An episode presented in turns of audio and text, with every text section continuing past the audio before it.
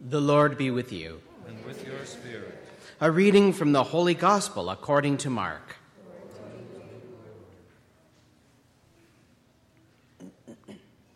Jesus said to his disciples, Beware, keep alert, for you do not know when the time will come. It is like a man going on a journey when he leaves home and puts his slaves in charge, each with a particular task, and commands the doorkeeper to be on the watch. Therefore, keep awake, for you do not know when the master of the house will come in the evening or at midnight, or at cockcrow, or at dawn, or else he may find you asleep when he comes suddenly. And what I say to you, I say to all keep awake. The Gospel of the Lord. Praise to you, Lord Jesus Christ. Hallelujah.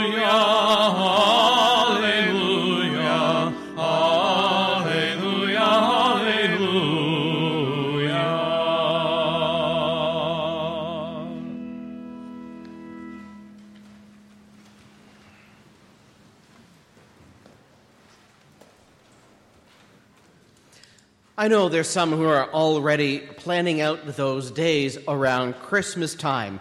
Many of us may have some travel plans to do, family to see. It's a very busy time. And I know some are starting to consider which Christmas Mass to attend.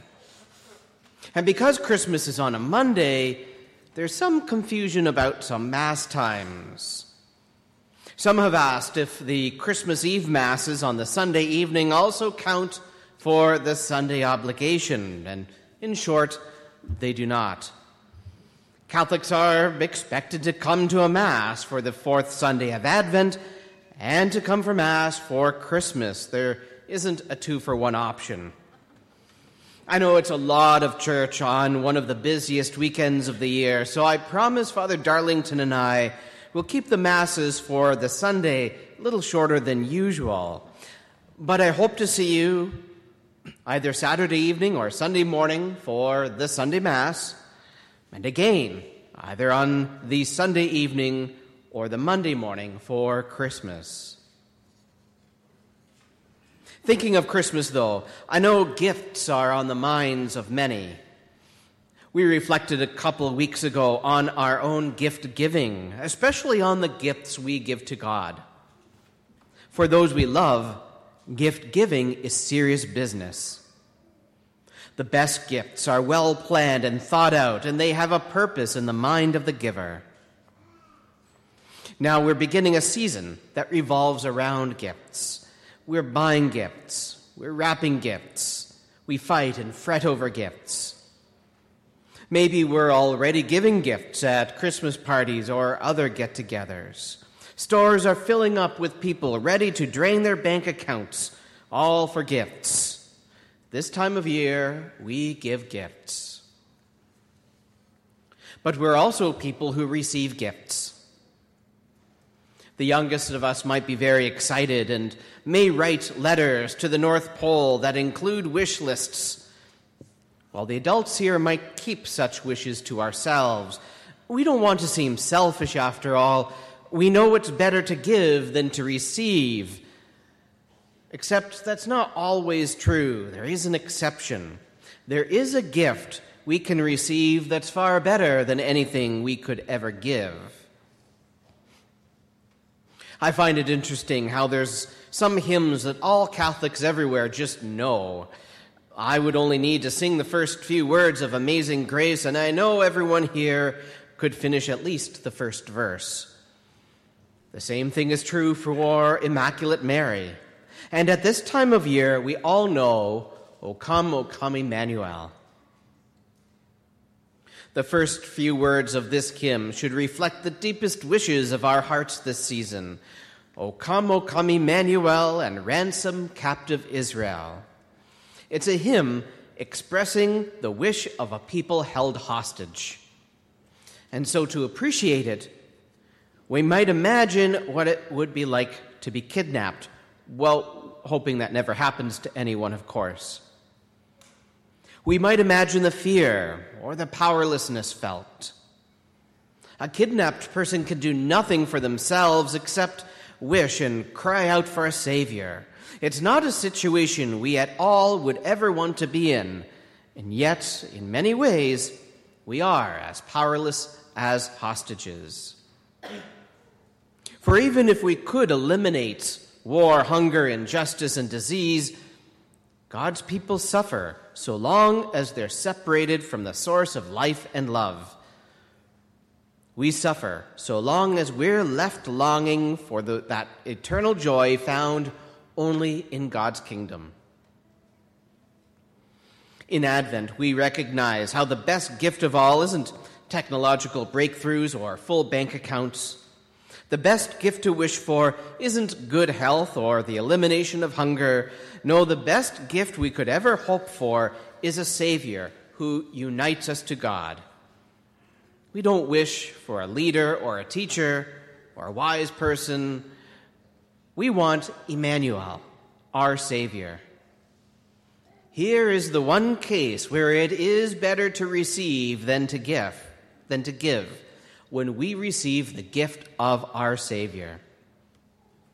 So, here's what we do. First, we admit our need for a Savior. In the second reading, St. Paul wrote to the Corinthians, Grace to you and peace from God our Father and the Lord Jesus Christ. The city of Corinth had hungry people living there, but St. Paul didn't wish for them to have more food. The Christians there faced persecution, but St. Paul didn't wish them the strength needed to overcome their foes. No, he wished that they would have God's grace. He wished for them to have the gift of God's life and love within them. And that's what we should want for ourselves. Next, we work to be where God is. If God is the greatest gift, if He is the source of life and love, the only one who can overcome divides between we and He, then we should be near Him. The ultimate expression of our faith isn't moral accomplishments or doing good things, though disciples should do good things. The ultimate expression of our faith is being close to God. Of course, that's going to mean coming here to be present with Him in the Eucharist. But there's a few other ways we might be present with God this Advent also. On the evening of Saturday, December 16th, we'll celebrate a reconciliation service where, where all will have the opportunity to receive God's mercy and overcome the divides of sin. I know many don't like going to confession with their own priest, so the plan is to have a couple guest priests joining us that evening. You're also invited to bring your baby Jesus from your home nativity scenes to be blessed on that same weekend. That's two weeks from now. Through that blessing, we will be reminded that Jesus is the greatest gift we could receive, the long expected Savior we wish for above all else. Our bishop has a gift for each of us as well, one he hopes would draw us closer to God, even from the comfort of our homes at any time of the year. Because, truth be told, sometimes it's hard to find God in our busy homes, and the entertainment available for us to relax and enjoy rarely affirms our faith. So, every member of our parish has been given access to something called Formed. Formed has sometimes been described as Netflix for Catholics. It has thousands of award winning movies, documentaries, audio talks, study guides, and ebooks. There's material there for everyone of all ages. Details about Formed are on our website and in the news app, where you'll also find weekly recommendations. As Advent begins, Let's each reflect on what we wish for most of all. What's the best gift someone could give you? As the light of our Advent wreath grows brighter over the season, we pray that our desire for our Savior would also grow. God of all creation, during the season of Advent, guide us with your Holy Spirit, so as we prepare our homes for Christmas, we would also prepare our hearts for the coming of our Savior. May we long for the freedom he offers and be ready to surrender all we are on his arrival. In his name, we offer this prayer. Amen.